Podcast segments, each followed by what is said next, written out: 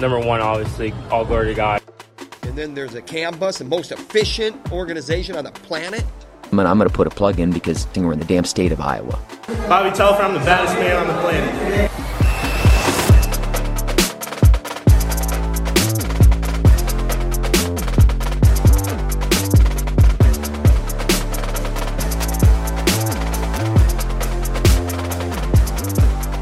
Hey, what's up? Hello, everybody. Welcome to In the Room, a wrestling podcast from the Des Moines Register. I'm Cody Goodwin, the Register's wrestling writer, and I'm glad you're here. Also, glad to have Jason Bryant here with us, talking U.S. Open and a few other things. Jason, it is May 3rd. What shirt you got on today?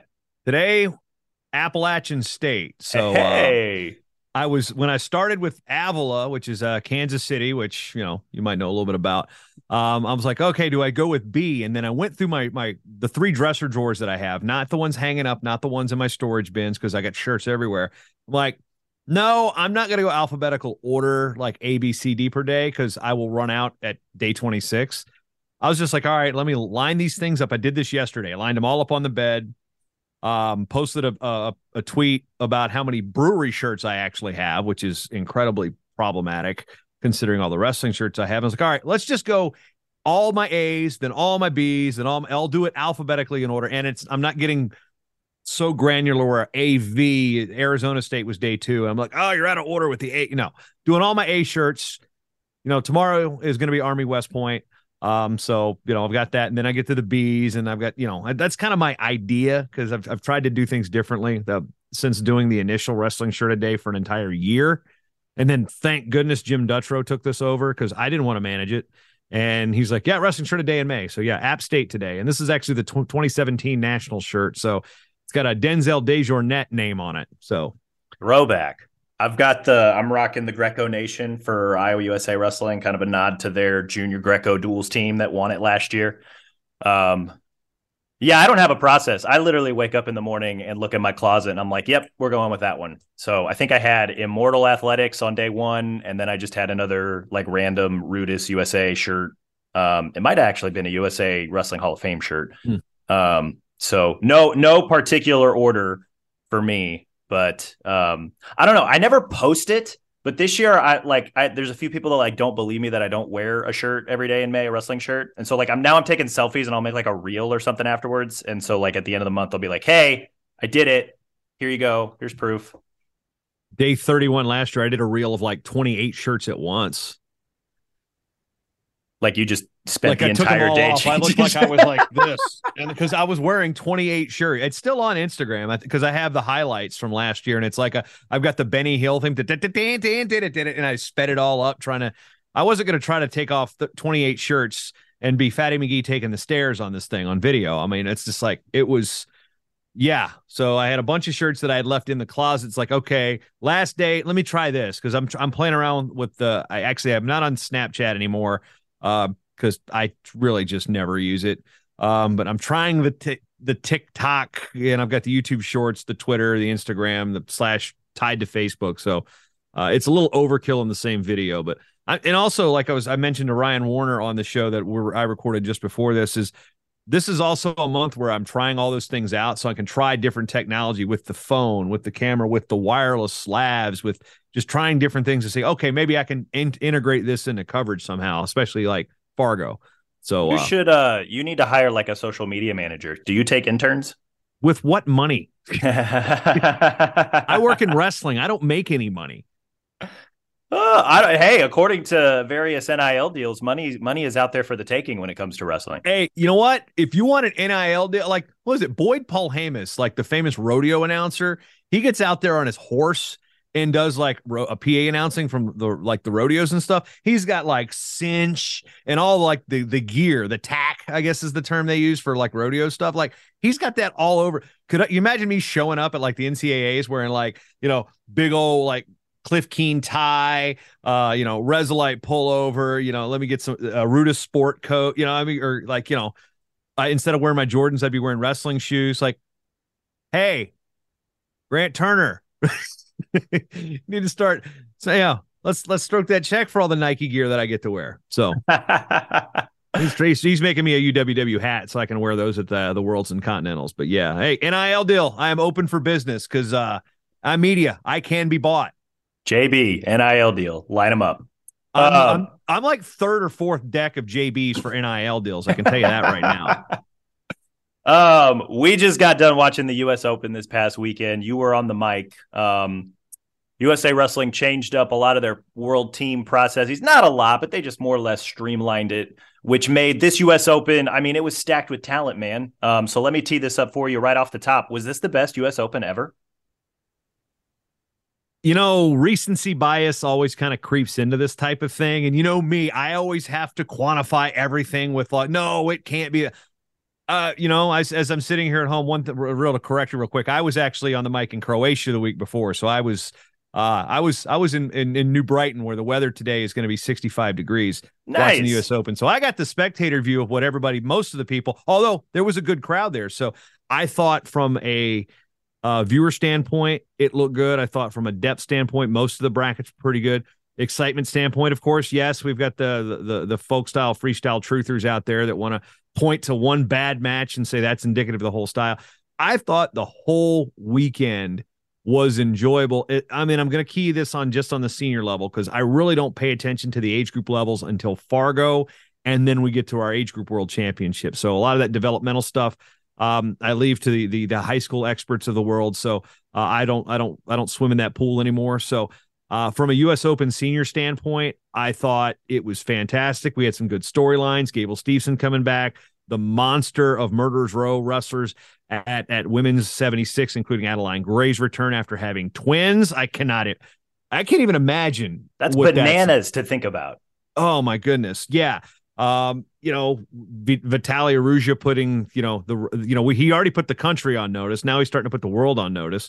Uh, you know, some, you know, obviously we have our controversy with people hating criteria, but all in all, uh, message boards and Twitter lighting up. So all in all, I thought it was uh, competitively a really, really good U.S. Open. One of the best that I've seen. I, I don't know if it's the absolute best, but um, from a viewer standpoint, definitely one of the best viewing experiences I've had. You touched on it a little bit too, just the the number of storylines. Um, I know specifically with freestyle. I know we we like Greco, um, but a lot of freestyle name recognition at the senior level probably played a role in this. But the crowd there, that was one of the best freestyle crowds I think I've seen in a non-Olympic year. I mean, is it just exclusively because there's just so much firepower in this tournament and all the different storylines that were going on? And just like, why do you think the crowd was so much better this year than maybe it has been in past years at either the US Open or World Team Trials or, or whatever the case? Uh, you know, when I worked at USA Wrestling from the end of 09 through 2012, we had the US Open in Vegas, and then we had it in Cleveland two years. And the thought was, okay, put it in Northeast Ohio. It's close to the wrestling hotbeds of, of Pennsylvania, Ohio, New York. And people just didn't show up. Now, granted, this was also in the binary code rule set of wrestling where we had a lot of 01, 10, 10 matches, which was generally horrible to watch. And we were also in a medal funk. So there weren't the superstars when I was coming through 10 years ago. So I think the superstar factor plays a role. Um, people want to see some of these guys now. Some of it also is how the the format is in the old convention center. You really didn't know where the I mean, there was big expanses of of like bleachers that they wheeled in at this South Point place, which I still haven't been to. Uh, you've got more of a it's like a, I guess it's a rodeo bowl. That's a second Yeah. rodeo reference that we've had today. Wow.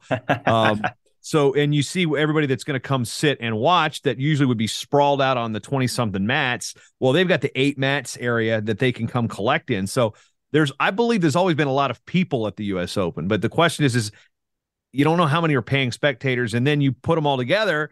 And we tried this with, I think, the gold circle tickets, I want to say in 2014.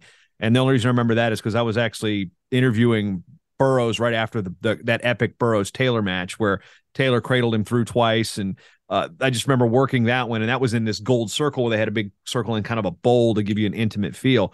Um, I, I like the layout, and you can see the eight mats, and the, the color of the mats look great. I think visually it's enti- enticing and appealing. And people say, "Oh, put it in Vegas, put it in Vegas." Well, nobody ever really shows up to events in Vegas until it's like the Olympic trials. So to your point, we really show up well for the Olympic trials. World team trials typically doesn't get shown up. Now we've got Final X, which kind of takes the history out of it. It's like, okay, and I mean, you know, we're not looking at empty arenas and council bluffs for world team trials instead of world team. We have you know compact events and Final X, which I like. But uh, it definitely seems like how they've framed the event in terms of seating. It definitely gives a better optic, unless you're looking at uh, the corners that people like to put on social media where nobody sits anyway. Um, so I, I think I think it's a, a variety of factors. Uh, you have a bunch of events going on, so how many of those people in the stands were the, were the kids in the in, in the showcase events and stuff? So I mean, it, it definitely was visually appealing, and having more people in the stands. And I talked about this on the Mat Talk show that I recorded yesterday. Big arenas will draw people because they're they think they're missing out on something. Why do you think there's such a, a big crowd for the University of Iowa? Because it's an event. They can make this an event versus a, a grind. I think we got a better chance at uh, seeing more people that are going to be going to the tournament just to watch. I still think most of the people that are there have some tie to the athletes. Um, I'd, I'd probably say maybe 15, 20% of people that are there have no tie to the event at all. They're just there to watch wrestling. And I think everybody else is like a parent or team or coach. I mean, there's a lot of, lot of, lot of athletes that were there that uh, had a chance to stick around and watch. So I think those, those factors come into play. And who argues about butts in the seats, no matter, you know, how they're getting there? Yeah. And I think, you know, combination of it's it's it's pretty cheap to get to Vegas compared to you know World Team Trials. We're in Coralville, kind of hard to either get into Des Moines, Quad Cities, or Cedar Rapids, and it's not very cheap. Um, you know, some of those other Rust Belt states, that you know, a lot of miles in the car. People who are coming all the way from the West Coast, kind of hard to fly in there. Pretty cheap to get to Vegas. Um, the combination of a lot of competitions, like you mentioned, a lot of age level competitions, right? Because you got U20, which is like older high school or younger college kids. U17, that's cadet level, a lot more high school kids. You know, those guys have to compete through the weekend. So they are going to stick around and, and fill that arena for the senior men's freestyle finals. Um, it looked like a pretty good crowd for the senior women's freestyle finals on Saturday night. Um, yeah. And if you're like a 20 year old kid, who's not going to want, uh, you want to go back to the hotel and, and take a nap or you just, or, or rest, or do you want to sit here and watch Gable Steveson annihilate a Hodge trophy winner? Like there, I mean, really? it's a, no, you make a really good point. about that is the opportunity, again, the access to our greats in wrestling really is a lot bigger than it is, it seems like in other sports. And it's like, you know, are you going to go to, you know, honestly, I've never been to World Track and Field Championships or athletics as they call it, but like is the access to like Usain Bolt? No, you're not going to get access to him. Wrestlers have access to Jordan Burroughs, you know, like crazy. Wrestlers have access to Gable Steveson and Adeline Gray and Helen Maroulis. Like these, we need to take an, an opportunity to realize there's a good chance if you go to the U.S. Open, you can meet one of your heroes. It's not just going to be like an autograph line. You could actually like potentially walk by him at dinner. Like, I mean, there's in in our sport, our people are so approachable so that's another opportunity. Parents, hey, you've got kids that you really want to that love the sport. If you take them out there and and expose them to the greats. I mean, look at all the people that love to go back to Carver and, you know, maybe 10, 15 years ago coming through is like they're they're diehard Hawkeye fans because they grew up watching Brent Metcalf annihilate people at Carver.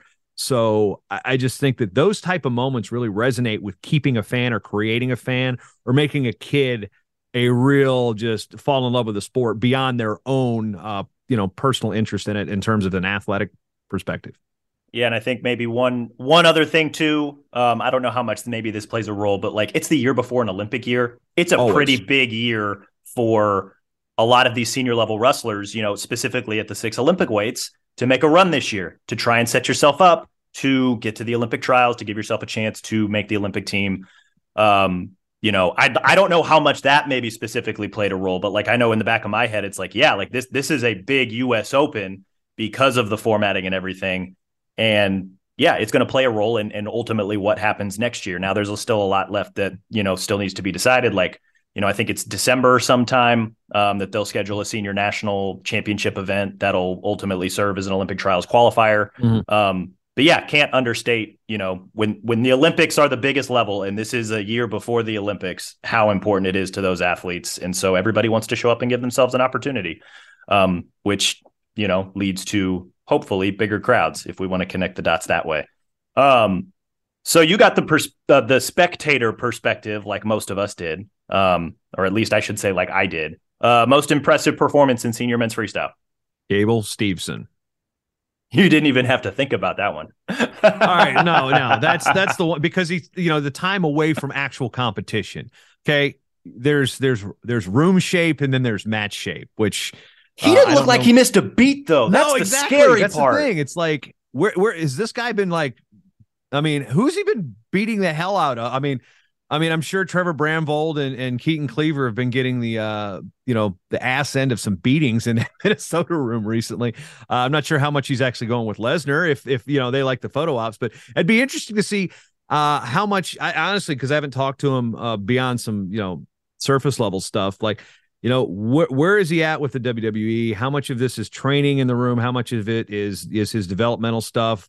Um, you know, there's there's the questions like, oh, you know, all the the, the pro wrestling marks out there be like, oh, see, he's gonna he's gonna fizzle out. Yeah, but it was like, dude, the WWE has a gold mine on their hands if this guy goes out and wins a freaking another Olympic title while he's under contract with them. Holy crap!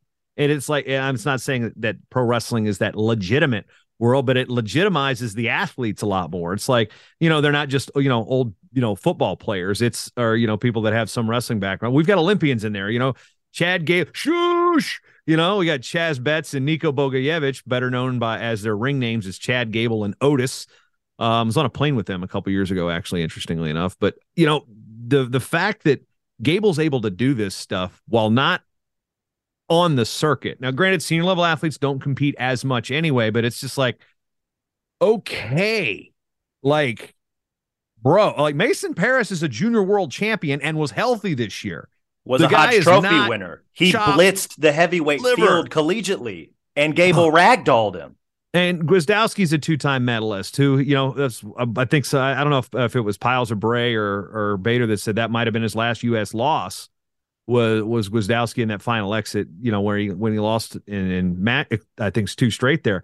Uh, you know, I mean, you got it's the heavyweight in the United States has always been really tough, and now it's like you bring this guy back, it's just like, I mean, I'm wondering what's going through Hayden Zillmer's mind right now. It's like, yeah, uh, I made my world team, I'm good, or is it like make make her is he going to come down to 97 for the Olympics with oh let's go with Snyder or Cox to try to make that weight? I don't know. It's like pick your poison, but he was impressive. Um, looking through Vito Arujau, you know, guy's been built for freestyle his entire life, considering his dad was a world champ. He's having Um, a career year, isn't he? I mean, Nick Lee and, and Jason Nolf coming back to win those matches. Marsteller and Dieringer, I, I wanted more from because, you know, Dieringer coming back with that win over, uh, well, not coming back, but that win over Starocci was, was pretty solid. And, you know, it's like, okay, you know, Ringer's back. And then just Marsteller just so good at match management and just, you know, he guys still got tree trunks for legs. He, he's, he's a little trimmer than he used to be. I mean, he was this guy was like a bowling ball with with you know bowling balls for legs at one point. I mean, the guy's always been a a, a brick shit house, but like this, he looks like he's healthy and he's just his match management is so good. Uh, Aaron Brooks coming back to beat Zahid, that was an impressive performance. Mock the mayor uh, from you know from NC State and the Wolfpack RTC, kind of upsetting the field. I mean, I was, uh, you know, Nate Jackson was was there. By the way, uh, shout out to the that Flow documentary they did on him, like with the whole like failing the drug test and finding out like last year, oh, I'm eligible this day. That was a really good story they did there, uh, worth the 30 minutes of your day. So, I mean, yeah, I think I would have to rate them Gable, Aaron Brooks, then probably Nolf Lee, Marsteller. Actually, put Arujau too. So that's how I would probably rate um, how I just was generally impressed with the performances. So I had a thought about Chance Marsteller, um, you know, and he kind of let, I say us, like wrestling media behind the curtain a little bit after he won the world team trials last year. Just a fantastic post match interview, just talking about, you know, some of the shit he's been dealing with. Um, you know, continues to deal with, was dealing with, you know, because this guy was like the blue chip of all blue chips when he was Mhm. coming out, right? Like went to Oklahoma State, was supposed to be the next great thing. Um, he went through a lot of stuff and he has come out on the other side and he is going to Final X for the second time. He took a match from JB last year. Like, even despite everything that he has been through, he has still, you know, if you were to tell us in high school, like, what's this guy capable of, like contending and competing with the best that America has to offer to represent the United States at the world level, like, he's been doing that for the last few years. And that has been honestly, like, even despite everything that he went through, that's been really, really cool to see. You know, just the fact that he is still even through all his struggles and the things that he continues to struggle with, you know, now he's got his own club out there. He continues to show up at the biggest domestic events. Like he has still become that superstar that I think all of us thought he was going to be when he was coming out as a high school wrestler. And that's, I, I just think that that's really, really cool what he's been able to do. And there's also the family element to it too. You know, it was a lot of people didn't know that Johnny Stefanowicz was his brother for the longest time, including myself. And you know, uh, you know, and Johnny made the made the Olympic team, and then I remember taking a picture of them both on the mat at the same time at the at the Olympic trials in Fort Worth. And then, you know, Chance's mom Suzanne has been dealing with some of her own health issues over the years, and and that's another thing that factors in because she's been his biggest fan for the longest time, and you know, going back to when he was coming down uh, to the Virginia Challenge holiday duels and, and things as a middle schooler, and like this kid's like, and Suzanne's been there everywhere, been Fargo, been all over the place. And, you know, she's somebody who also had uh, worked through some of the things. And I think that's helped Chance work through some things. And then seeing both of her sons uh, at, at this level compete, you know, for the highest prize in, in, in American wrestling is, is pretty nuts. So you've got one making the Olympic teams and one takes uh, about from arguably one of the greatest American wrestlers in history. So it's like, you know, what is it? I was trying to sketch it down. Take take Taylor's like catch weight or whatever it was, the the flow card thing out of it. Let's talk like official U.S. competition. Oh, what do we got? Marable, Dake, Imar, and Marsteller. Are those the only four outside of DT with that uh, the flow match to to take a match from Burroughs? Am I missing somebody there? Uh, that, that, sounds about right. Um, I, Dake may have taken one match from him when he was, you know, winning. I'm trying to think. Did you well, put no, Dake won on two at the trials? But I'm saying yeah, those yeah, are the yeah. only four Amer- to, to take matches from Burroughs. Yeah, yeah. Well, I thought there was a year before the trials where Dake like took a match and forced a third. Yeah, he beat him in he beat him in Lincoln. Yeah, yeah, yeah. And then um, I think Imar took a match from him in Lincoln as well. It's weird that two of those losses are in in Burroughs' old home gym. So yeah, right. so yeah, that's not. I mean, and now we're we're looking back on like that first loss was Nick Marable at like the Yasar Dogu or whatever back in um when it was a you know wow that's Nick Marable's gonna be a trivia question one of these days if he's not already. Um, had another thought. Um, J'den Cox making the full commitment up to 97. Full Um, commitment. which right? Full, yeah. With, full feed. Holy goodness. He is Yeah. his his legs are trunks more so than I'm like, whew, he's he's a horse right now.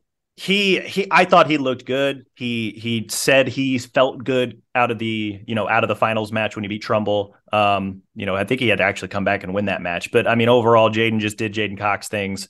Can he beat Kyle Snyder? Because that's gonna be the battle for the next couple of years. I don't know. I, th- I think he has all all the ability to. The question is, is will he? I don't think it's can he. It's it's will he. I mean, can he beat him? I think there's a there's a good chance that he could. Uh, can he beat him two out of three? You know, See, you say that, and what immediately comes to mind is the Rudis card in Detroit before that national tournament. Mhm. And I, hey man, like I'm from Kansas City, grew up a Mizzou fan. I'm all in on J'den Cox trying to do this, but I watched that series because it was a best two out of three series, but it only end it ended after two matches because Snyder just pummeled him. And I don't know if that's because J'den wasn't fully at 97 at that point, or if Snyder's just that seven now. yeah, or just you know, like what really struck me about that particular series was just holy crap, Snyder. Like I like I hate to say that, like I, you know, didn't think I, I don't know. I thought Cox could do it there, and Snyder's performance in that particular you know competition made me think, oh crap, like I forgot how it sounds so stupid to say, but I forgot how great Kyle Snyder is. And so I don't I don't know, which is why I posed the question to you because as great as J'den looked, like Kyle Snyder's a whole other beast. I think going into 20 the 2021 20 whatever you want to call them trials where Jade was on that run of, just just destroying the world and not giving up point and winning world titles it was just like he was he was a trendy pick to upset Snyder. And I don't even know if people were even saying was an upset. I was like oh this could be a good three match series. I you know uh it's one of those things. But then you know okay the the, the issue happens in Fort Worth then he doesn't win the the titles coming on out. He's he's he's lost close matches in that regard. It's like what what is the X factor? Because I feel like athletically they're both you know just amazingly superior athletes. Technically they're both amazingly superior athlete.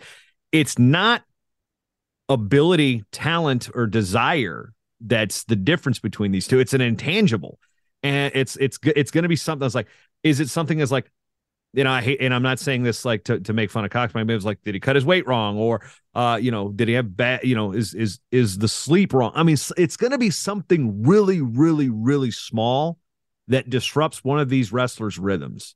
That's the only thing I can think of that's going to give one an edge over the other, other than the fact Snyder's been there at that weight and has it's his to lose versus, you know, it's like he's like, no, you're not going to knock me off this mountain. Or is it, you know, who's hungrier? The guy that says, no, you're not going to beat me here, or the guy that's like, I'm coming for you. You know, it's it's a great it's it, it makes for a great story. It makes your job that much more fun to do, right? I'm a fan of it. Like, and I and I just hope, you know, one, J'den makes weight. Um, and two, that like that it's like I don't know, like that it's fun. And I think you know, styles make fights. Um, you know, so I'm off the top of my head, like Kyle Snyder's a guy that once he gets his hands on you, he is freakishly strong. And so J'den obviously wants to avoid that. Um, you know, but if you're J'den, like how do you, you know, ha- not that J'den should go watch all the Sadulaev film and maybe create, you know, a game plan out of that, but that might be the way you go, right? Um, you know, or do you just trust your ability to perhaps wrestle from space? Um, the last time or the last couple times I think I've seen Snyder lose domestically was against Adam Coon, who just out, you know, he was four inches taller and, you know, probably 30 pounds heavier. There's very few people that can out strength Kyle Snyder. And that was at, at the, you know, our, our American college heavyweight weight class. It's not somebody that's his same size. I don't, I, I think the strength may be a push, maybe edge to Snyder based on, you know, just you're looking at the weight room stuff. But I think Cox's difference is I, I believe he's probably faster uh, in terms of you know. Yeah, again, so you got to wrestle from space. From space, but also how many wrestlers has Snyder see that look like Cox in terms of that the, the way they wrestle? Because Snyder, I mean, Sadulaev's a bull. Uh, you know, all the the the the, the international 97s are all like bull brooding. You know, uh, Odikadze, who's uh, he's got a win over him in the past, is just a big hairy Georgian. You know, big bull. They're all bulls in the China shops, and we've got Cox who has the size of those guys, but he's faster than all of them. So I, I think that may be the, the is just you know he gives different angles uh, than than some of the other wrestlers do. He gives different looks, whereas I, I don't think that's going to be a problem for Snyder getting that type of look because he's had fast guys come in and work with him, but like I don't know if the Coon comparison is something I would I would look at because again, you've got a gargantuan giant outweighing you by 50 pounds. That's not going to happen at the Olympics or right. the Olympic trials. And so then maybe the other example is, you know, and I don't know, in, along the same lines, I don't know how much stock you put into this, but like, you know, Kyven Gadson pinning him in the NCAA finals, that was kind of a Kyven had one, not, I don't want to say Kyven had one move, but like he went to one move and it worked and it caught Snyder off guard. And like that's you know, like do you, I, do you want to put all your eggs in that basket? I don't think so. Is J'den capable of something like that? Maybe, but I don't know, man. Like that's that's I, like I don't know. After the Rudis thing, my thought is Snyder until proven otherwise. Right. Which it's his I mean, spot to lose. Yeah, right? yeah. So I mean, that's he's been that dude for dang man, coming up on a decade now. I like, mean, was it Junior World Champ 2013? Then yeah, it was like I remember that first senior was, was, in 2015, right? Right, yeah, in Vegas. So I'm just th- I'm sitting here thinking because I had him on the cover when it was the uh, the 18 months I was running amateur wrestling news. I remember we had him on the cover after winning a junior world title. And remember, this is coming through like the start of this era, the Burroughs era, um, for lack of a better term. Is like okay, 2011. Then here comes this wave. It was a save Olympic wrestling movement. But then there's this wave of athlete, and like winning junior worlds wasn't a frequent thing for Americans at that point um, you know, going back in time to when it was like more of the junior worlds. Of course, there was a couple years in the 80s where it was like, you know, eight, nine medalists because they were in Colorado Springs, but like there uh, winning a junior world title was rare. And then it just seems like him winning that title, and then here comes a wave of cadet and junior age group world titles. It's like, yikes. I mean, how many heavyweights have we had win junior worlds? you know? um, I mean, we've had a lot of heavyweights just win age level medals, yeah. period, right? Like I mean, between Dom Gable, Bradley, you know, junior yeah. world champion 08 or something, right? Yeah. Wow, we're going back. Dahmer, that was a long time ago, brother. Oh, oh, oh, 08 would have been the end of my freshman year in high school. So, you know, that would have been four years after I graduated from my seven year stint at that school in Norfolk. um, another thought from senior men's freestyle lots of Nittany Lion Wrestling Club, um, which I I mean, kind of duh, right? But like you had Nick Lee, you had Jason Nolf, you had Aaron Brooks, You're looking ahead to Final X. You throw in Thomas Gilman, Zain Retherford. Nolf has to wrestle Dake. Brooks has to wrestle Taylor. Oh, by the way, that guy Kyle Snyder wrestles there too. Um, like, is Cael's end goal here to try and put ten Nittany Lion guys on the on the world team, or you know, take all six Olympic spots? Because, dude, he's he's damn near close. What ra- I mean, here, uh, Mike. Again, uh, that's a good question that I don't know if Cael's ever going to answer because uh, it doesn't do a whole lot of interviews. But when looking at okay, what else is okay? Um, he's 43 years old as a coach. He's you know G- Gable retired at what 48. So from the college, he's got a couple titles to catch up to to match Gable in that regard. He, I don't think he's not going to be able to hit the Big Ten titles in terms. Well, he doesn't you know, care about Big But I'm, I'm sitting here, but I'm also Yeah. looking at what other things can Cael Sanderson try to do as a coach that will just basically give I don't want to I don't think he's going to flip anybody off but give the proverbial or the the the, the hypothetical literal, not literal finger to everybody that's wanted to be the greatest coach ever this guy is he's got just the resources he's got the he's just so different in terms of how he's wired it seems I'm guessing I mean again he's he's kind of enigmatic in terms of you know he's his he's very got his close group of people that he talks to and you know very few people really know how he ticks I just again taking it back out of the media set, it's just really it's kind of fun to watch when you don't have a vested interest in who wins. You're like, okay, what's going to happen now? Like, what is he trying to do here? Or again, it's like the senior level, the the, the Nittany Lion Wrestling Club and Penn State Wrestling are kind of hand in hand. The best are going there. We're seeing kids out of the transfer portal go to Penn State. Well, we're seeing world champions leave where they're at to go to go to state college and train. So there's something he does that uh, makes it enjoyable, makes it peak at a high level. I mean, they get they never look flustered when they get down. They're not afraid to give up points. It's not All like the- the- three this- of the U.S. Open champs for Nittany Lion, Lee, Nolf, Brooks, came back in the second period to win their finals matches. It's like a fearless attitude. It's like, yeah, I've been in this position before. So, uh, you know, uh, it'd be great to get a lot more peeling back the curtain to see how things actually tick there. But that's also maybe some of the mystique is he is a little bit more guarded uh, about the, the styles and techniques. Because then I'm looking at all those people; they all kind of train, at least wrestle different styles. It's not like you know Pat Popolizio recruiting six foot three wrestlers because he's six foot three or something like that. Whereas he's got a certain style that he teaches. Now, this is a, a you know a very good cross section of styles of wrestling that you're really Thomas Gilman's not going to. I mean, granted, lightweights and heavyweights wrestle different anyway, but you don't. I mean, is it a mindset? Is it is it the the, the weight training? Is it just the attitude? I don't know, but like, is the end goal? That's a good question. Like, um, that's gonna be nuts. Could they put X amount? I mean, the Army had pretty much most of the Greco team at one point, but it's like I there's nothing I've seen that's in the era of multiple clubs because there was Sunkist and the AC, which dominated for so many years. So it's kind of hard to say, has this ever been done before? Well, just like college wrestling, there are eras. So I don't know what he's doing. I think it's fun to watch, though. There's Like, a When we get to the senior level, I don't care what clubs win. When we get to the world level, I care about one country winning. So- There's a there's if this was an Olympic year, put it this way, if this was an Olympic year, already in the Olympic trials finals, 57, they've got Gilman. Uh 65, Nick Lee is there. He'll wrestle Yianni. 74, Nolf versus Dake. 86, Taylor versus Brooks. Snyder at 97. The only weight he's missing is heavy. And I don't know if he'll ever reel in Gable, but like Greg Kerkvliet is not bad either. And that's that's cadet world champ. You know, Yeah, you know. So like world champ. He's good. NCAA finalist. Um, you know, they like it's I don't know. It's it's insane and you can see the trickle down effect because we watched him sweep up the transfer portal essentially.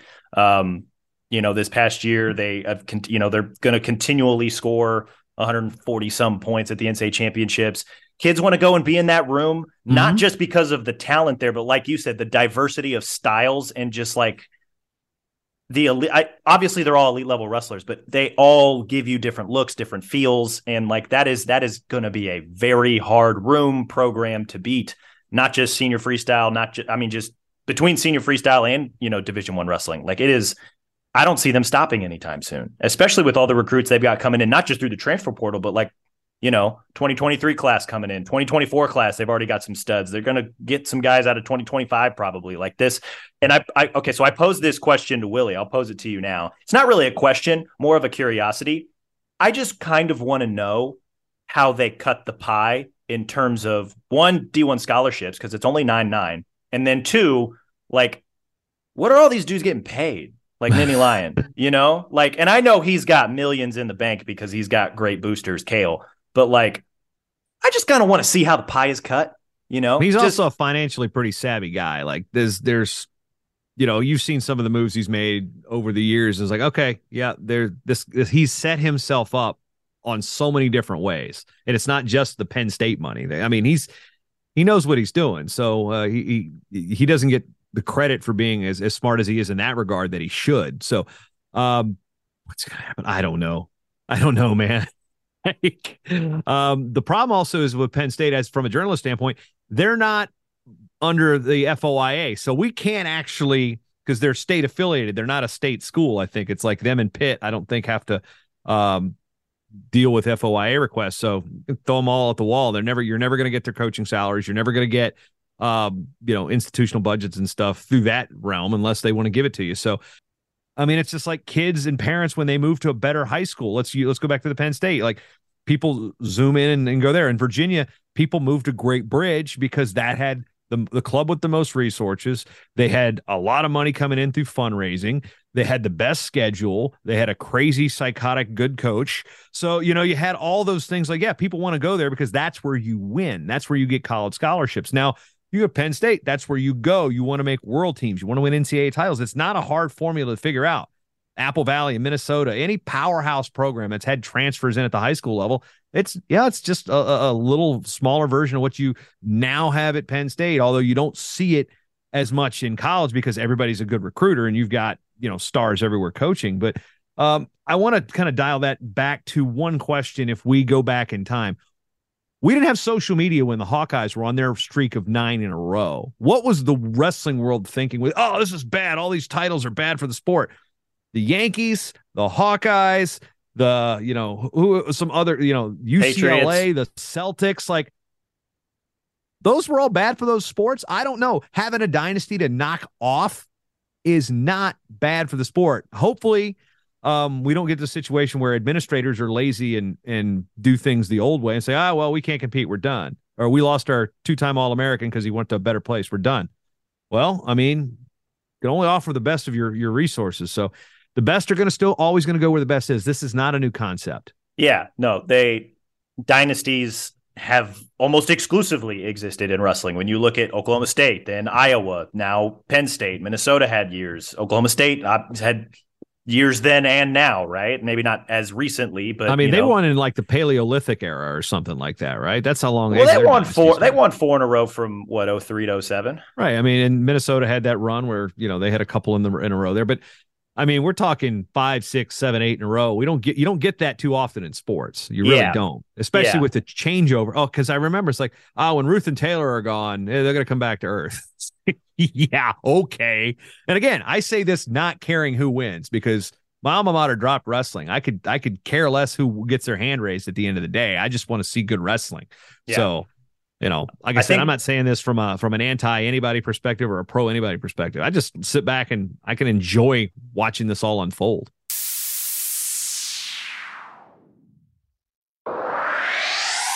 Final thought on senior men's freestyle, reeling it all the way back in.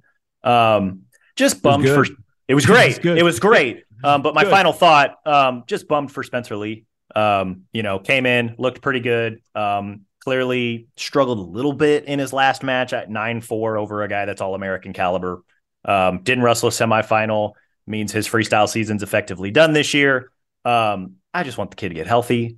Um, I also want the kid to be able to walk when he's 30. That's kind of big brain thoughts because the kid's just dealt with knee injuries since Nam, it seems like.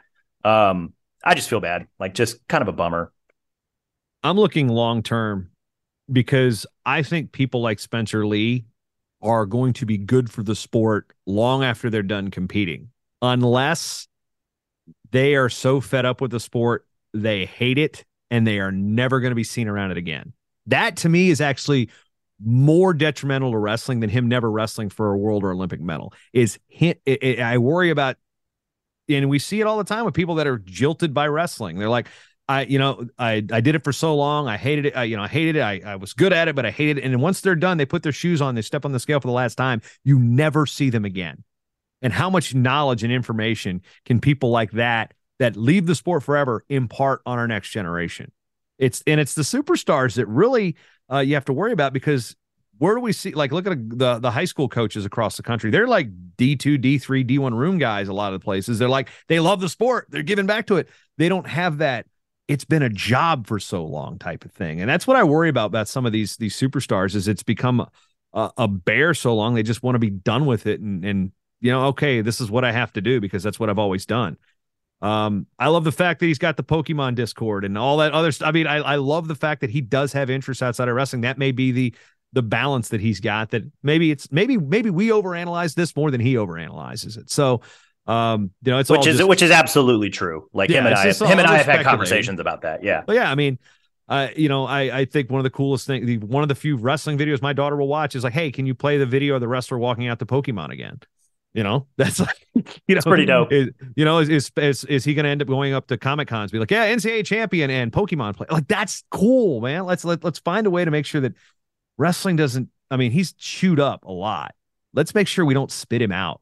That's the thing. I, I want we want to keep people like that in the sport. There's a lot of information that they can have and an impact they can have that we haven't even realized yet. I just want to keep those. You know, I want to keep everybody in the sport. Ultimately, it's just people like that. You you never really ha- you haven't seen them at their best since they were 15. You know, and you, you really like the what ifs and the what ifs bother athletes at every level for years. For you know, Super Bowl, you know, the guy who dropped the uh, the touchdown in the end zone against the uh, the the the Steelers, the Cowboys tight end, Jackie Smith, I think his name is. Like he for years regretted dropping that ball. You know, it you know, let's let's make sure that you know, wrestlers you have instant regret because you lose it and it's like, you know, only you know, four people at a weight class end end the year in the odds. So one guy ends up on top. I just I just want to make sure we keep guys like that in the sport that have a lot more to give beyond what they can give on the mat. Could not have said that better myself. Um, just as someone who has been around Spencer for the last six years, I mean, that guy is phenomenal wrestling mind, um, phenomenal just wrestling, a, a phenomenal asset for the sport of wrestling. Like that kid, like genuinely loves it, Mhm. um, even despite all the injuries, which really go all the way back to you know I think his first junior world title. Um, you know, I, I he dealing with a shoulder thing, and then it's been literally a knee thing every year since then. Um, yeah, I just I, I I hope he can get healthy. I hope he can you know both physically and maybe a little bit mentally as well, just to gear up because you know season might be over now, um, Mhm. but that you know December senior national championship is going to be here in a blink. Um, and so I just I hope he takes the time he needs. I hope he does what he feels like he needs to do to get ready for that because you know I don't know that from you know ha- getting the opportunity to cover him from up close for six years. I don't know that we've ever seen Spencer at his 100% best, um, which is a frightening prospect considering how good he's been.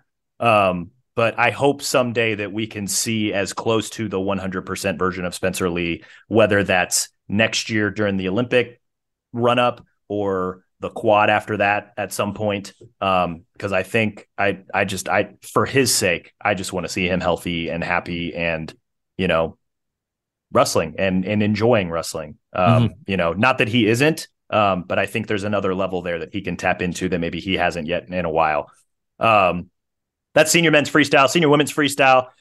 The big prevailing takeaway there's a lot of young women's wrestlers in this country that are really good, like US Open champs or contending for US Open championships, really good. Um, Audrey Jimenez, Katie Gomez, um, Michaela Beck finally broke through, won a US Open title. Uh, Dugo, um, who's been uh, dealing with all sorts of crap after Iowa Wesleyan shut down. Your she's done nothing. closed down. and she's done nothing but win really? since then. That is so crazy. I want to know Um, what her phone call list looked like after that happened because um I was she said she to- got calls from like 50 different schools. yeah it's like you know and and she said she was at a clinical like she's clearly got bigger goals than wrestling like this is like somebody who's clearly got uh, I think you would put academics and career ahead of her wrestling goals and her wrestling goals are pretty high and this is just again surface level stuff from based on what I've read but it's like wow but I want to go back into some eras because I was talking to some um, some some of the women's wrestlers from the early eras of wrestling about the high school kids. Because back in the day, I remember the 2004 Olympic trials, and you know, you know, Mary Kelly, uh, was in the day, I remember the 2004 Olympic trials, and you know, was in high school or just coming out. She was young. She had been a high school athlete. Caitlin Chase in that era. There were high school kids that were making national teams.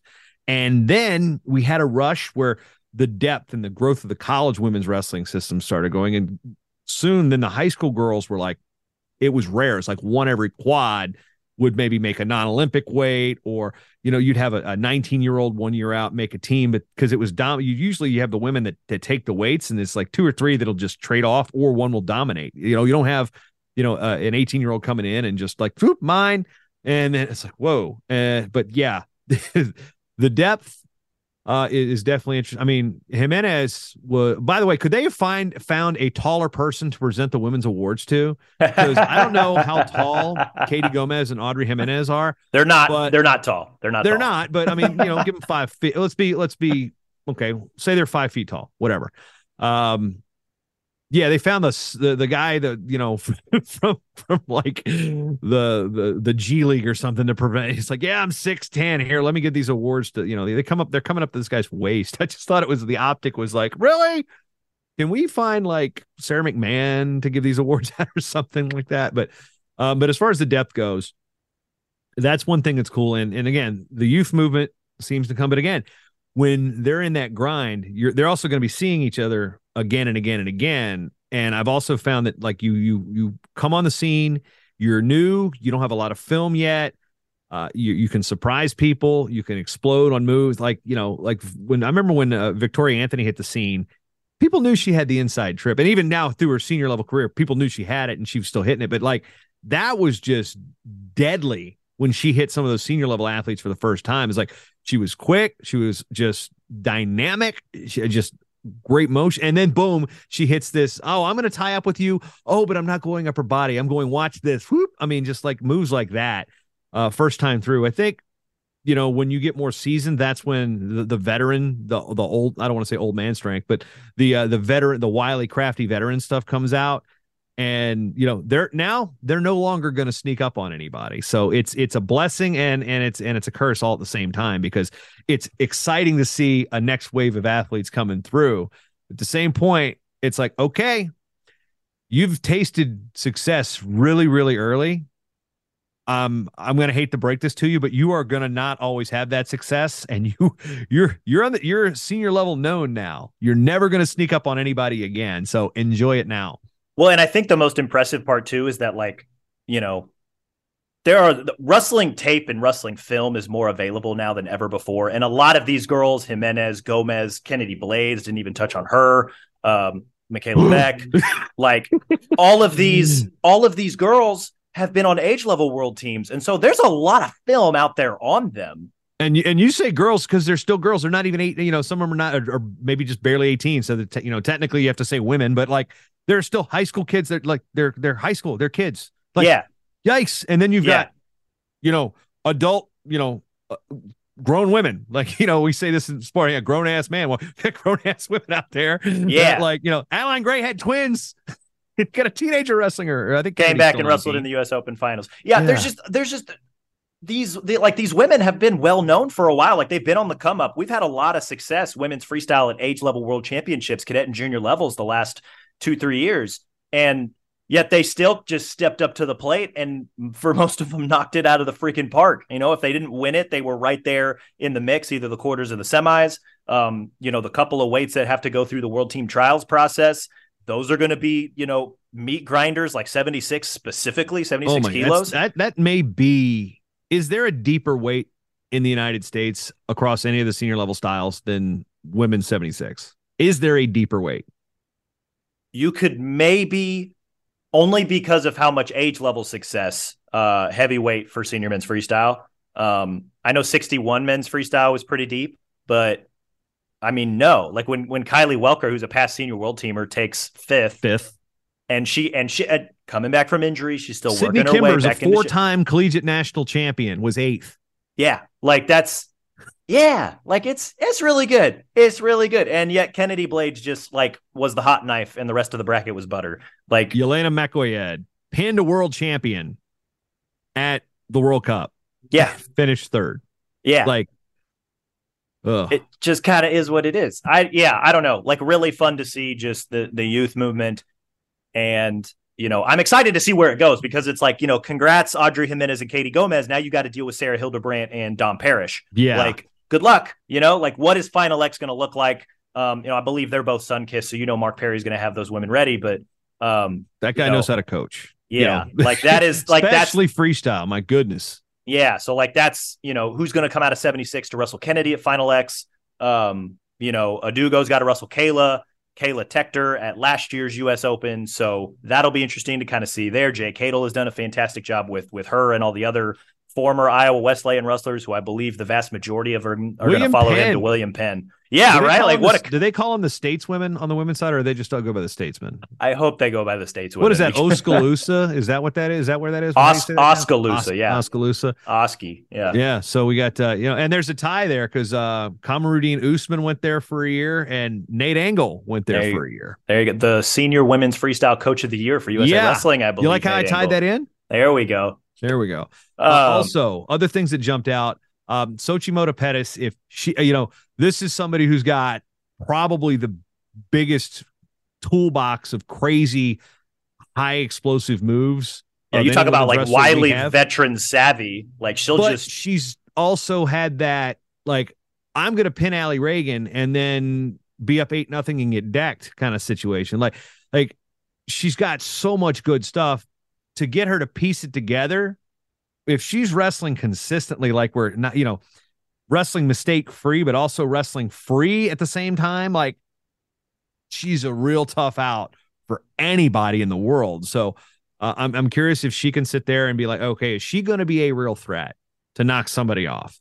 Um, because she's got stuff you just can't really prepare. You don't see stuff like that on the women's side that much. I mean, you see, so you know, you see Flash. You know, Helen's got those those crazy foot sweeps, and you know, Adeline's had five big, you know, five point throws over the years. But I just you don't see that just holy crap, wide open. I'm going to drop you on your head type stuff. dude. I feel uh, like we see a lot of that women. with. with- Yeah, well, I, in the same vein, Kennedy Blades is similar. Like she just, she is such a freak athlete that, like, you know, she, I just clean hip movement, really, like, really fluid. Like, I feel like some of her age level years, she was still trying to figure out how to wrestle. Like now, she's pairing that natural athleticism with really, really high level wrestling technique, and it is frightening because, like, she ripped through the deepest weight and it she made it look relatively easy at times like i know there were some moments and she still has some moments in matches where it's like what are you doing like just step on the gas because when she does it's oh my like i don't know how you stop that storm. Like there's Mm. just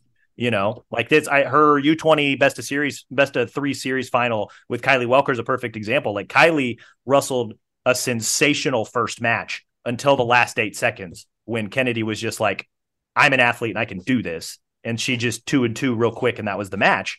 And then in the second match she like remembered the last eight seconds and the match was over in a minute and it's just like i don't know like i don't know what you're supposed to do against an athlete like that who not only knows that they can do it but knows how to do it in so many different ways it's just incredibly impressive Yeah, and it's it's just again shows the development uh and the investment. I don't want to say development, the investment into the women's program because you've got, you know, Mark Perry's got guys that are going to, you know, training there to try to make senior men's world teams. Well, guess what? He's spending that much time and I and a credit to our coaches who are are part of these clubs that make that investment to to women's wrestling. And, it, and it's not just, you know, it's a mantra you've seen uh, on social from like other other women's sports, like especially women's uh, the women's national team. Uh, when we talk about soccer, for example, but it's like you invest in women's sports, you get good results. So we're seeing wrestling invest and these clubs invest in women's sports. We're seeing the colleges invest in women's sports, especially wrestling. We were we were slow adopters on the women's wrestling side. Let's not let's not just give ourselves all the credit on this stuff because we were slow adopting women's wrestling as a society. So, but now to see you know these generation generation generation generation i mean there are kids born today that were not there are wrestlers born today that are competing for senior world teams that were not alive when the first us women's team stepped on the mat at the olympics in 2004 so they are growing up in an era where women's wrestling isn't always just been uh, accepted. It's been you know it's been in the olympic program. So we we have another culture of athletes coming through that you know a lot of those battles were fought for them and they are now reaping the benefits of having the same access, same opportunity, and the same high level coaching. And you see, you know, we get we talk about the benefits of wrestling for for everybody. Now, now really you're seeing it on the athletic side too. It's not just okay, it's the the fighting through adversity. You're you're seeing people like Kennedy Blades coming through and then you know the, the Gomez and, and the Jimenez coming through. They've all they've ever known is they've they've been able to wrestle. And then to get coaches like this, you know, I think one of the coolest things, I think was Sarah Hildebrandt talked about how cool it was being coached by John Smith. It's like 20 years ago, that seems unheard of. And the fact that we're there and then our our our greats are sitting there putting time in. You know, Jen Page Rogers at, at Nittany Lion. You know, uh, you know they've got a Mexican world teamer there, uh, Jane Valencia there. So it's like it, it Cael's doing it too. So it's like you've got so many resources for the women they have now that they didn't have, and they're still the ceiling. We haven't even hit the ceiling for for women's freestyle wrestling. And and I'm glad you brought up Michaela Beck earlier because you know her dad Scott's been a patron uh, of my network for a while. Uh, fun guy. And Michaela's somebody that discovered wrestling in high school and has chased this Olympic dream. You know, for going the college route, went to Iowa. Now it's like, you know, she's somebody who you just see her win and you're like, wow. When Maya Nelson won a junior world title, Michaela Beck was not even sniffing the ladder. So you see the development, you see the desire, the passion these athletes have the same way. You know, you see them all wired. The, the, the socks are tucked in to the sweatpants, just like we used to do. I barely did it, but the, the point is, is they're wrestlers and they're getting the. It's just it's it's really refreshing to know that the NCAA's got an emerging sport, the NAI's got a championship sport, and then you you see a Mark Perry in the corner, you see a Cael Sanderson in the corner, you see a Jake Varner in the corner for these these for the women's thing. It's like yeah, it's awesome. Yeah, Clarissa Chun, who's been you know the trailblazer of all trailblazers when it comes to women's wrestling, you know, women's and girls wrestling, right? Like she was the first state champ at the first state to sanction girls wrestling at the high school level. And then she was one of the first scholarship athletes at the first women's college collegiate wrestling programs, right? At Missouri yeah. Valley. And then she was on the first Olympic team and she was a world champ. And now she's the head coach at the first D1 Power Five school. And they've had a tremendous quote unquote redshirt year between the handful of competitions yeah. that they wrestled. Like that's just it's incredible. Yeah. It's it's really fun to watch. Um, and the U.S. Open was just a really great reminder of just women's wrestling's in a really great place. Um, and I'm excited to see where it goes. Um, and so it was it was really kind of fun to see the continuation at the U.S. Open because um, you know I paid really close attention to the women's national championships too, which was U23 national championships, cadet and junior world team trials. That was an awesome event. Um, and then to see the carryover to the U.S. Open too, which was they were literally two weeks apart, less than that, um, for some of those athletes. Just really, really cool, really, really cool. Um, that was kind of my big prevailing thought on women's freestyle. You got anything else? Well, yeah, yeah, we've kind of skirted over Adeline's return a little bit because I think that was talked about a lot. But you know, so impressive, man.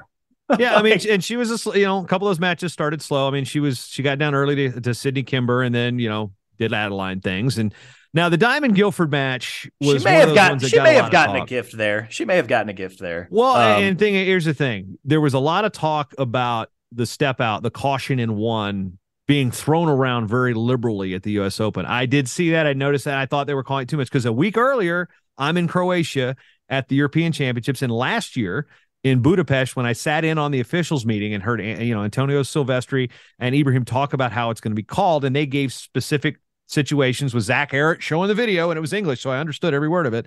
And it's basically like you know the backs to the center, you're going to get the caution one. A backing straight out with no intent to circle in, you're going to get a caution one.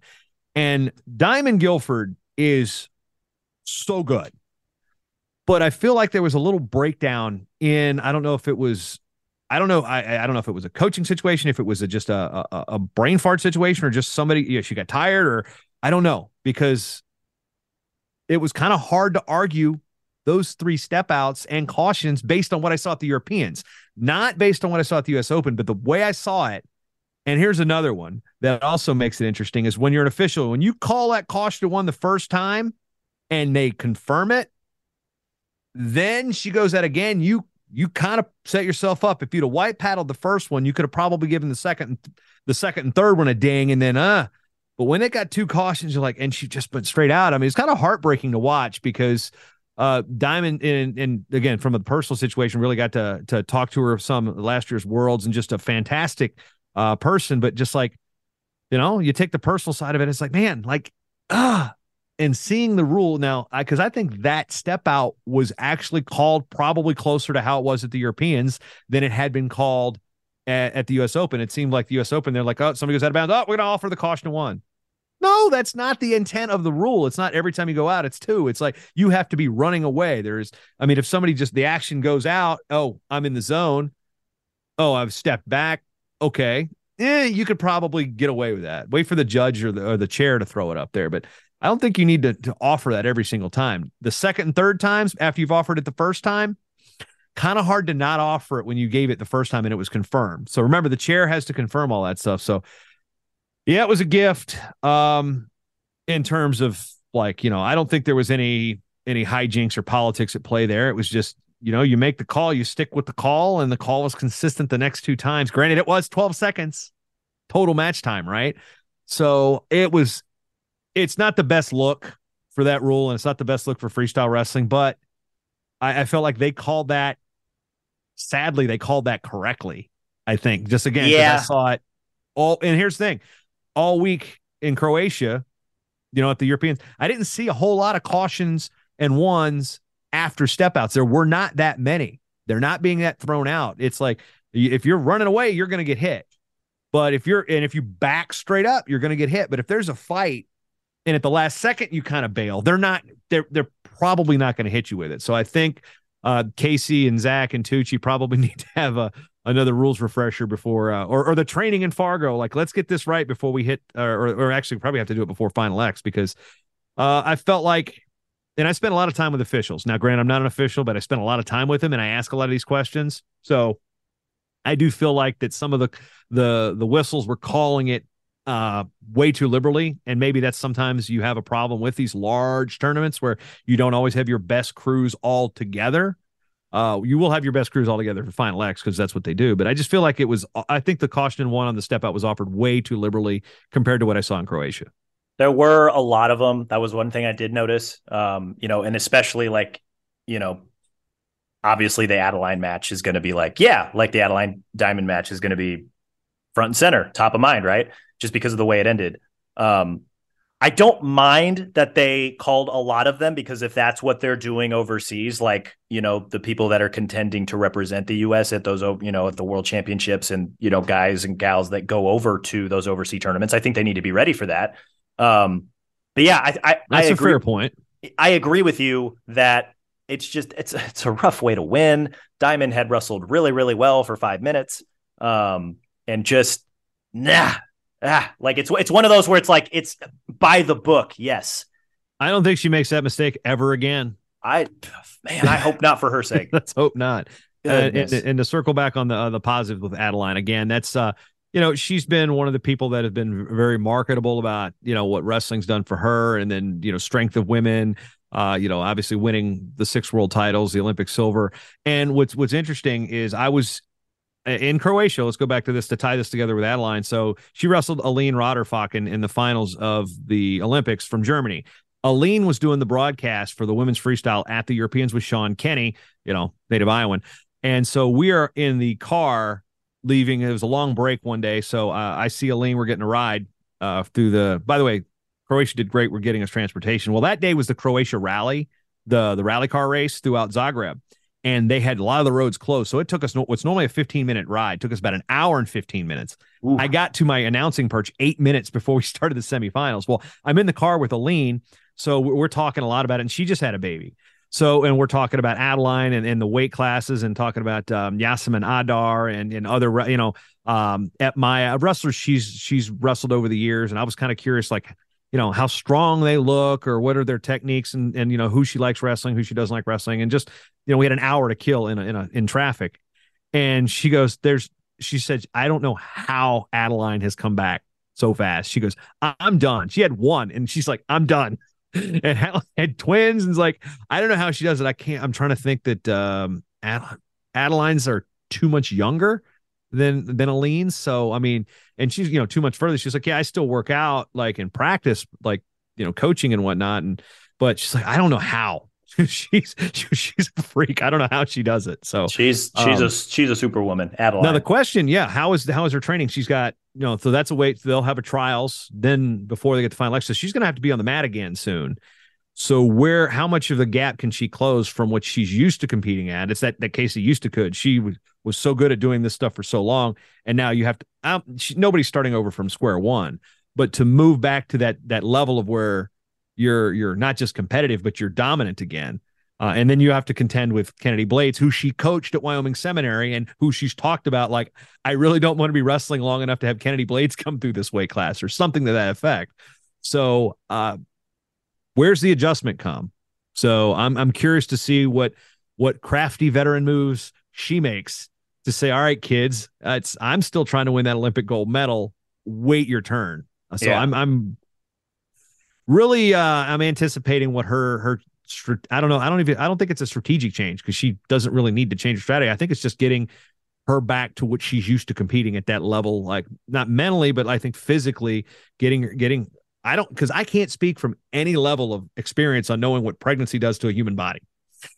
So you're not getting any any insight there. So I'm just wondering if that's something that you know she's going to go through, and she's doing it for the first time. And I'm just really curious on what adjustment she makes uh, to to to not get down eight nothing to Dymond Guilford and have to worry about a, a, Kennedy Blades. Oh, she's you know Kennedy's is waiting, but like to get through a Yelena Makoyed who's extremely extremely tough and a Kylie Welker. So, whew, yeah, I'm really curious on what she how she's going to respond. Uh, final final thoughts on senior Greco. Don't want to forget our Greco guys. Um, no, I have a couple. I have two, three thoughts, and I'll circle on them.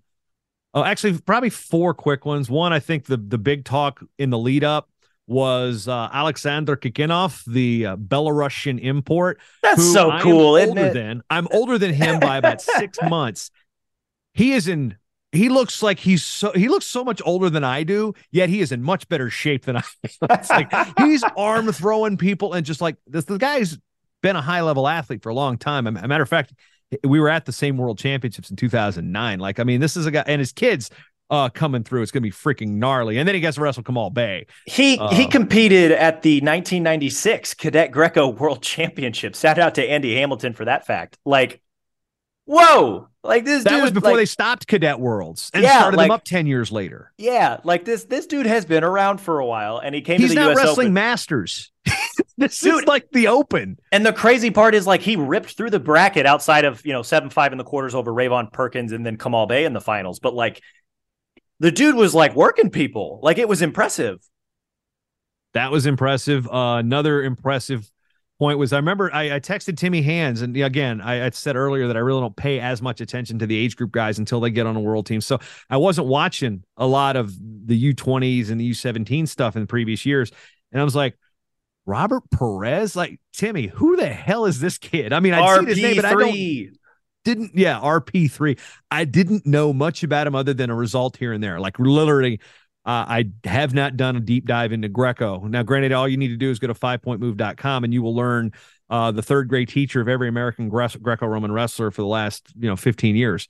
Uh, so his performance was impressive. I mean, Thielke's an Olympian and a guy that's won multiple, multiple world medals. The guy knows how to win. So Dude, that was 60, impressive. 67 Greco was a fun weight, period, because RP3 8 0 over Jesse Thielke in the final. Thielke carved up the bottom side of the bracket, but the top side of the bracket, you got Sancho, one seed, returning Olympian, right? Um, he goes down to Joel Adams in the quarterfinals, high school senior from nearby Omaha, is going to Michigan, cadet world champ. Um, Shout out Georgi Ivanov. Holy, yep, the best wrestler, be the best. um, you know, and Joel gave RP3 a heck of a semifinal match. Like that was, you could tell that there was a little bit of a gap there of a guy, you know, RP3 who's been doing the Greco thing for a couple years, and Joel who, you know, he's going to go to Michigan do the folk style thing, but like clearly Greco credentialed. Um, a little bit of an experience gap there, but like, dude, like that was a fun wait. Yeah, and uh, Sancho Sancho got lit up a little bit on social for his his bird after the match, but hey, you know, it happens. But yeah, you're number one. So uh, yeah, Joel Adams was definitely the the him and him and Kikiniou were the talk of the the the early parts of the brackets, and then we get to the finals. Uh, I, I think where was it? Where is it? At? Yeah, Colton Schultz. Dude, he made it look so easy. Yes, and Adam Coon's a world silver. Yeah, yeah, and I know that again, Adam Coon has not been wrestling as high level as Colton Schultz has for the last few years. I'm sure Adam Coon has been in the room for the better part of a year because I don't know when his NFL stint stopped, but like he went all in on that NFL thing. He was at a couple of different camps. Now he's back wrestling full time. Um, but still, like that is, I mean, Adam Coon beat Colton Schultz. Like he swept him at a final X not too long ago. And then Colton Schultz just decides, nope, like my time. Yep. And lastly, this was probably the part that made me the happiest because earlier in in the month, I was looking at one of these these marketing things. I was like, hey, why don't you go through your your your text messages and scroll to the bottom and text people that you haven't talked to in a while just to say what's up. You know, kind of you know, it's a networking thing. You know, reaching out to people. So on the bottom of that list was Joe Rau. And this is before I went to Croatia. And I texted Joe, I was like, hey, man, been a while. Just curious what you're up to uh, you know, one of those, you know, no pressure, hit me up when you're back. Oh, hey, good to see you. You know, well, yeah, we'll we'll we'll chat next week or something. And then I go to Croatia, I come back, and then I see Joe in the brackets, and I'm like, "Ciao with Rau. ciao with Rau. I love Joe Rao for several reasons. One, he is a super funny guy. Uh, two, he, he, lived up here in Minnesota for a bit when he was training with the Storm. Three, the chow with Rau, the food. I mean, he's a foodie. He had this tree thing for a while on Instagram. It was pretty funny. he was like a budding arborist. There's like a double joke in there. Uh, and and then just he's a D three guy. This is a guy that placed at the Midlands in college at Elmhurst. He was never placed at the state tournament, went to Fargo at 215, won it as a senior. Like, this is a guy that, like, again, he's made world teams at 80 kilos. He has been up and down the weight classes trying to make the world teams. Uh, had his Olympic trials cut short in a really, you know, controversial manner, and and he he took his shoes off there. Probably not how he wanted to do it. And then he had said in an interview, Herb House, and you know, USA Greco's had a lot a lot of problems in terms of their leadership structure uh, the last several months. There's no sugarcoating that. And Herb House, um, the guy I knew when I was out in Colorado Springs, he's been around uh, the Army programs. He's, he's lived in Colorado Springs for a while. His kids wrestled at, at Coronado. So wrestling family, and he's been back in the system for a bit and talked Joe into coming out. And um, Joe Rau that can eat is a happy Joe Rau, and Joe Rau that can eat and a happy Joe Rau is a wrestler that's gonna. I mean, it, it wasn't close at the weight. I mean, I'm not. You know, it's just he. I, you know, I don't know what what his medal chances are. We'll take a look at what he's going to do at the Pan Am's coming up this weekend. But like Joe Rau wrestling makes me happy because Joe Rau is a happy person. And when Joe Rau's happy, wrestling's happy. It's just, you know, and, you know, he put out a tweet like, or hey, ah, I got to go find some steaks. And I've been to one steakhouse in my life in Las Vegas. And I'm like, still to this day, it's the best steakhouse I've ever eaten at in my life. Gallagher's in New York, New York. And I sent him a text. I go, at a boy. He goes, yep, going to get steaks. I go, Gallagher's, New York, New York. He goes, all right, I'll check it out. On the way later, later, the chow with Rau gives me a shout out for the suggestion. I'm like, I did a good thing. I cared more about Joe and Joe, Joe and Brian Graham and those guys enjoying the steakhouse recommendation because I was. It's been 2008 was a uh, no 2009 Vegas.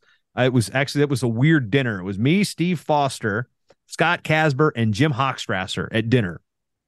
That was one of the stranger steakhouse moments of my life. So uh, that's how I knew it. It was the best steak I ever had, and I'm glad that happy happy chow with Rau got to benefit from from a recommendation I had via text message. So that's the uh, roundabout way of putting myself into that story.